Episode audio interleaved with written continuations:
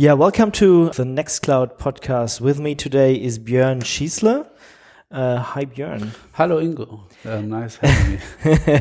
yeah, what, what, what do you do here? Um, we are today in the headquarters of Nextcloud, so we're in Stuttgart, and I saw there are I don't know five, six guys of you here uh, located in Stuttgart, and the rest is uh, working at home, I think. Yeah, what what what do you do?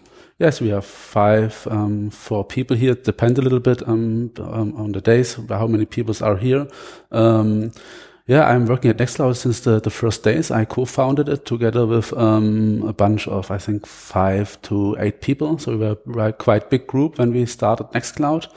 And at the beginning, I worked as a software engineer. So I developed many parts of Nextcloud, um, mostly on the server side, backend area.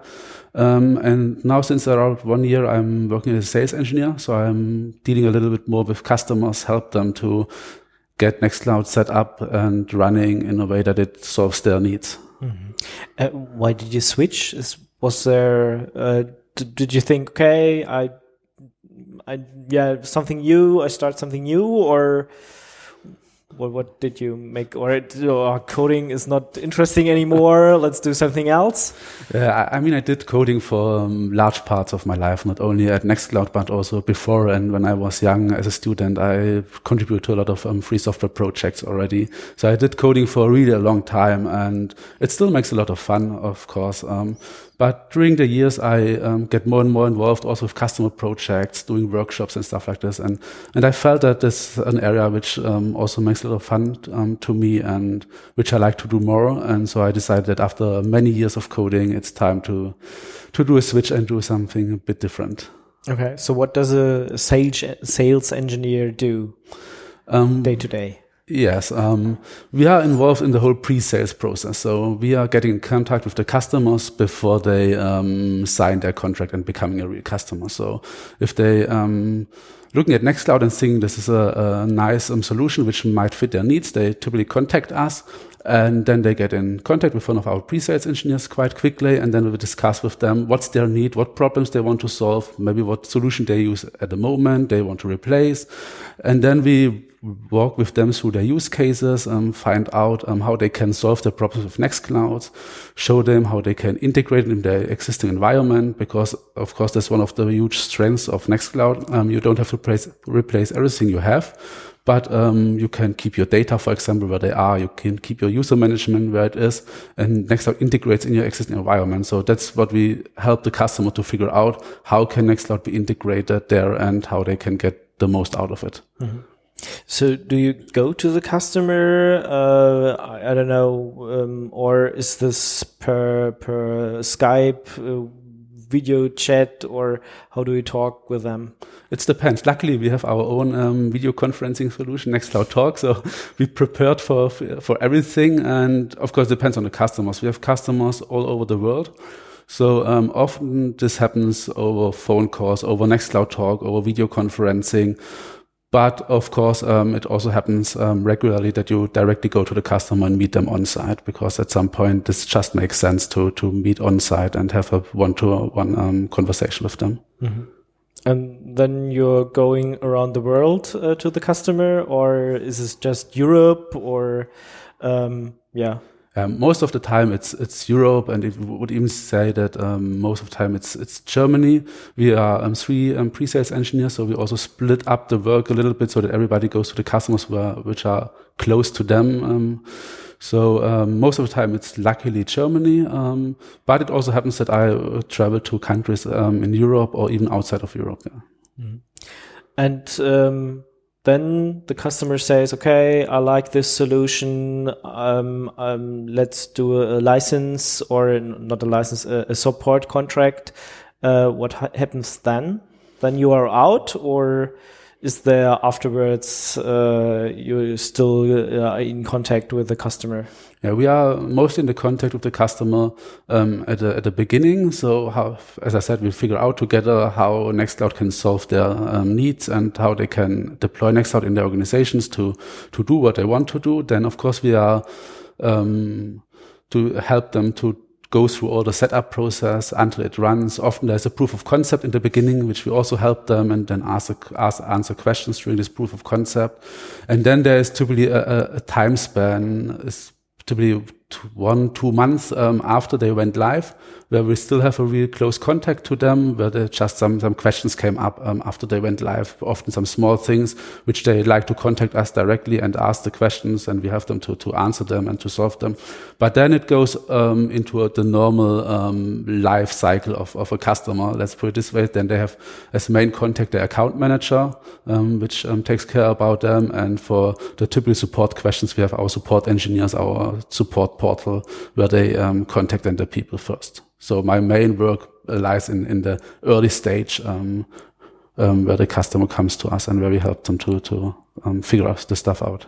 Okay, and are there interesting challenges uh, with the customers? So I don't know, maybe someone has a interesting storage solution nobody else has, or are there mainly um, yeah, contacting to, to an LDAP or AD or, uh, yeah. This depends, um, on the customer. There are a lot of customers, um, luckily, which um, have a quite basic setup. So there's really just the, the general questions, how to connect it to an LDAP, how to yeah. connect it to an um, storage, um, um, normal storage, and then how to set it up in a scalable way so um, that it works for them. But of course, we also have customers who have some quite special and challenging setups. We really have some really special user management, which nobody else has, some mm-hmm. special storage. And of course, then it becomes also more interesting because then you have to find solutions how to integrate it there. Um, then we also sometimes do professional service projects with the customer. This means that we do custom development, especially for them, um, to make this integration possible or also develop some additional feature they need to to make all the things work. So these are of course the more interesting customers from from my perspective because it's just not a standard setup then Mm. And then you are in contact with the developers uh, developing for these special needs. Exactly. Then I'm basically in the middle between the customer and the developer. So I talk with the customer, find out what they need, what they exactly need. Um, and then I discuss with our engineers how we can solve it, if we can solve it. And then I, the intermediate guy between the customer and, and engineering to, to make the whole project um, success. Mm-hmm. And if there are special requests uh, afterwards, is this uh, is the source code uh, open sourced and everybody else can use it? Yes, Nextcloud um, by default everything is open source. Um, so also if we do custom development, the customer gets the whole source code under the same license as Nextcloud itself is licensed. In most cases, it even goes back into the normal Nextcloud product. So if, if it's not something really special, of course, if it's a really special user management, which only this customer has, then it doesn't make sense to put it into the normal version. But as soon as it's a feature, a functionality, which makes also, might make also sense for other people, then we try to get this uh, into the normal product so that we have the normal maintenance um, life cycle like for all the other stuff. Um, so this depends a little bit on the feature, how it's handled at the end, but the customer always gets everything from us under free software license. Mm-hmm. Okay. Before you got the sales jobs, uh, you did uh, quite some developing on your own, and uh, the most part, as I remember, was was a federation stuff um, so that Nextcloud could talk to other Nextclouds, right? Yes, exactly. I mean, Nextcloud, um, if you look at what Nextcloud is, if you go one step back for a second, um, Nextcloud enables you, right, to have this, um, at the beginning, it was more of a file sync and share solution. These days, it's more a collaboration platform, but it allows you to have this um, for your own. So you have it in your own organization, or if you're a home user, you have it in your own basement or at, at your own um, small server. And there you can do all all the stuff we are used from this big um, monolithic um, global players, which um, offers you also cloud storage collaboration platforms. So Google or exactly or the thingy or the other thing people know and and, uh, and hi, there's there's uh, there's something from from this uh, company from from US uh, Redmond things. yeah, I know. exactly. Yeah, yeah, yeah, yeah. It's true. so so you can set you can use Nextcloud, set it up in, in as I said in your company or for your own, and you have all this functionality. And this works typically nice as long as you work for your own or in your own organization, or do it as a home user with your own family or your five friends or something. Um, But of course, if you want to connect to people outside of your organization, for example, you have a collaboration with another company and you share documents um, often, then um, you realize that okay, now we created some kind of islands, islands because we have our Nextcloud, they have our Nextcloud, and it works for us independently. But um, how do we collaborate in these huge monolithic systems from Google, Microsoft, and so on? There, everybody is always connected to everybody, so you can easily share over their documents. But by default, this doesn't work with Nextcloud, right? Because everybody has his own um, Island, Nextcloud. Yeah. Mm -hmm. And that's where Cloud Federation comes in. This allows you then to connect from one Nextcloud to another Nextcloud. So you can share a document for a user completely transparent to from one Nextcloud to another Nextcloud and collaborate with the people and share documents so that you um, cross the borders between the, the different Nextcloud instances and connect them all together. Okay, so it's not just a public link. I mean, that's also possible, right? I can uh, put uh, a file or a document in my cloud and then share it with others by a public link. But uh, what you're talking about is more, much more. So it's like both uh, or more than two uh, Nextclouds are interconnected with each other. Exactly. I mean, interestingly, technically, it's not that uh, that a huge difference between a public link and this very cloud sharing, but from the user experience, it's a huge difference. Um, because as you said, it's not just sending a public link around. This would be easy. But um, in the normal share dialog, if you go to your Nextcloud and you um, select a file and want to share it with someone, you typically can um, select a local user or local group. And there you then can also address users on another Nextcloud. It's similar like an email address. You can address, for example, Ingo at and then your Nextcloud URL. And then um, what then will happen in the background, my Nextcloud will send over an invitation to your Nextcloud and will tell you, um, Bjorn has a document, he wants to share it with you, and then you can decide if you want to accept it or decline it. And if you accept it, it gets mounted as a WebDAV mount um, to your Nextcloud, and it will show up in your normal file listing as a normal file or folder, your sync clients will start to sync it. You will access, will be able to access with your mobile devices. So for you, it will um, show up completely transparent like a local file or like it would be shared from someone who is on your own instance. And of course, you can even go one step further if you want, don't want to enter this, um, Federated Cloud ID, how we call it, so this email-like thing. Um, we also have ways to exchange um, the, the metadata of the user, so the display names and stuff like this, so that you can really autocomplete the user, so that I don't have to know you are Ingo at um, some cryptical URL, but I just can type in your name, and Nextcloud will automatically find you and autocomplete you and will suggest to share the document with you, even if you are on a complete different Nextcloud. But then I need these trusted uh, servers, right? So uh, I need to set up that both clouds know each other. Okay, there, there, are two, two mechanisms. One is this trusted server mechanism, exactly, where two or more clouds can decide that they trust each other and then they will sync their address books and then you can auto-complete the people. Another thing is we have a lookup server in Nextcloud, which is a central component. It's like a phone book, um, like the good old phone book where people can opt in, decide that they want to be listed on this phone book. And then you can also, if you go to share dialog, you can say, I want to search a user now on this public phone book. And if you published your um, location and your name on the phone book, um, I can find you and can directly share with you. Is this something an administrator has to choose for you, or if I have a Nextcloud, uh, I'm a Nextcloud user for from I I don't know uh, a semi big company. Um, do can I do it on my own? So can I say, okay, in my my settings dialog, yes, I wanted to be listed, or is it something that uh, the administrator of the Nextcloud has to do? There are two levels. Um, one level is that if the administrator don't want that this happens ever on his Nextcloud, he can disable it for the complete Nextcloud, and mm. then nobody can do it.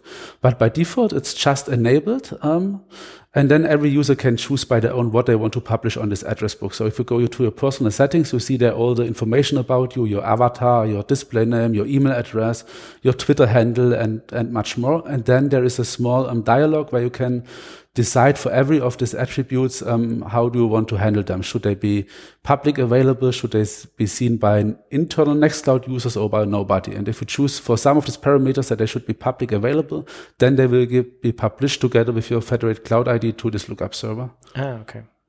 So before you said um, the one server uh, sends uh, a message to another, and then I get to accept or decline um, this invitation. Where do I see it? Do I see it in in the web browser or also in the client? I'm or do I get an email saying, okay, someone sent you uh, a file? How does this work? This uh, on Nextcloud server, there's a notification created, so this will show up in the web interface. But this notification are also sent out to all our clients. So you will also get a notification on your desktop client if you have it running, or on your mobile devices, and also directly can um, act on this notification on your device. So there will be directly two buttons: accept, decline. So you don't have to go to the browser first to to um, see this invitation and to act on it. Mm -hmm. And the data, let's say someone uh, sends me a big video or audio file, is this completely transferred to my Nextcloud or is the data just by the Nextcloud from the guy uh, sending me the link? Yeah. So, so uh, is it is it duplicated mm. or quadrupled or something, or is it just one file uh, on this Nextcloud and I have magically a link and sees it uh, as it is my own, but it's not. Yeah, the the, the files always stays um, at the owner, so we don't copy the files over to your Nextcloud or duplicate them. So we just create a, a, link to it. It's what I said before with this WebDAV mount. So we basically we mount another storage which is somewhere else to to your Nextcloud.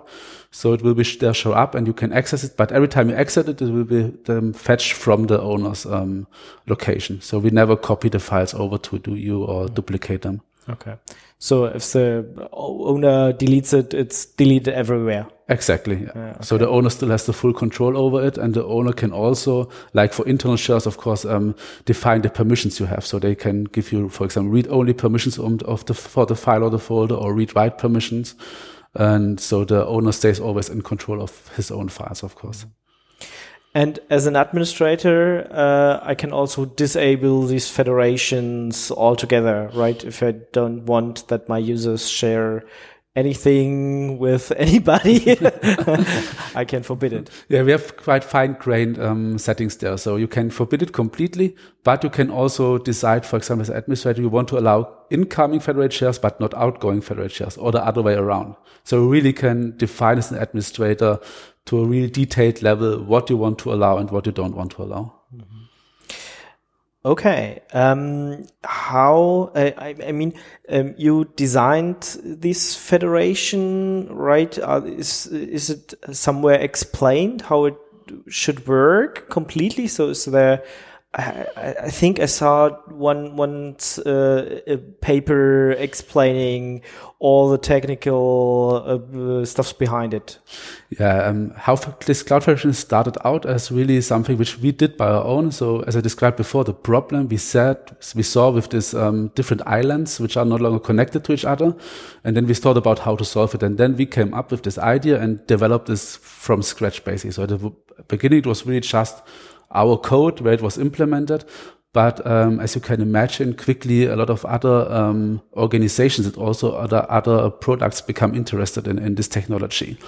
So um, these days, it, we're trying to make this some kind of an open standard. Um, this is now um, also part of the GÉANT um, initiative. That's the European uh, European um, science grid, science education, yes, yeah. research network, um, where all the universities and education net, um, institutes come together, and it's called now Open Cloud Mesh, the, the specification. And under this name, together with all these other partners, um, we try also to, to standardize it and to develop this further. And there you can also find a public documentation about the API, how it should work and how you, what you have to do if you want to implement it in your own um, product. Mm -hmm. So it's not only used by Nextcloud, it should then be used by many, many more products. Exactly. It's the idea is that everybody who wants to implement it can implement it and join then the Cloud Federation. Uh, really funny what I found I was last year at, the, at a conference with, with all the universities and there was also Dropbox, um, who gave a talk. And after his talk, the, the Dropbox guy came to me and was really interested in this federal cloud ID. So he thought that maybe even Dropbox um, would be interested in joining this which I think would, would of course be a huge um, thing, right? If yeah. Dropbox would open up their, their own um, sharing and would say we federate with Nextcloud and all the other solutions out there. I mean, it's still a, a long way, um, but I find it interesting that they came to us and, and asked us, hey, if it's possible that we can join this um, initiative. Okay, yeah, that's that's really interesting. And is there uh, at the moment another project or open source project uh, interesting in in this? Uh, how was it called? Open, open Cloud Mesh. Cl open yeah. Cloud Mesh. Yeah. Okay. Yeah. I mean, at the moment, uh, the, the, the main implementation is, is in Nextcloud. I think we are also still the only one who have installed, uh, implemented the latest version of this, this API. But of course, there are other solutions who have already also implemented this, uh, at least in the older version of the, of the current um, API. Um, for example, um, of course, OwnCloud, that's where all the development started. Um, when we started, this was the OwnCloud.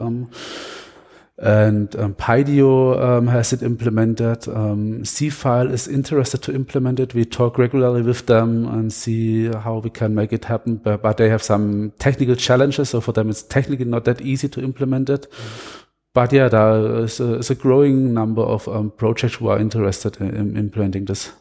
Mm -hmm. And and uh, security wise, how is it? Uh, is there just uh, TLS certificates uh, involved, or is there uh, a bit more? I mean, okay, if I uh, choose to collaborate with I don't know projects or Nextclouds or clouds even in in Asia in Asia or in in Africa or I don't know maybe I don't want everything unencrypted there. So how is how is the security of this uh, mesh? Yeah, federation. The, the transferation, the, the, the, transfer of the data always happens, of course, over HTTPS. So that's um, secured by by by SSL. Um, of course, you always have the challenge that um, the data which arrives then at the other end should be readable at the other end. So you can just um, transfer encrypted data, which the other end are not able to encrypt because then it would be useless. So the data has to be arrived at the other end in an unencrypted way. So the only thing we can do is to encrypt the transport layer, um, which of course is always the case. Um, federated sharing also only works with HTTPS. So if you try to do a federated share to a to a Nextcloud instance which runs um, without SSL, uh, you will not be able to send a federated share there. So we make sure that it's always encrypted, the transport um, layer. And yeah, beside that, we have, of course, uh, on the API level, we have some security measurements, like for example, API rate limits, so that you can, some, not someone can spam you with a federated share request or something like this.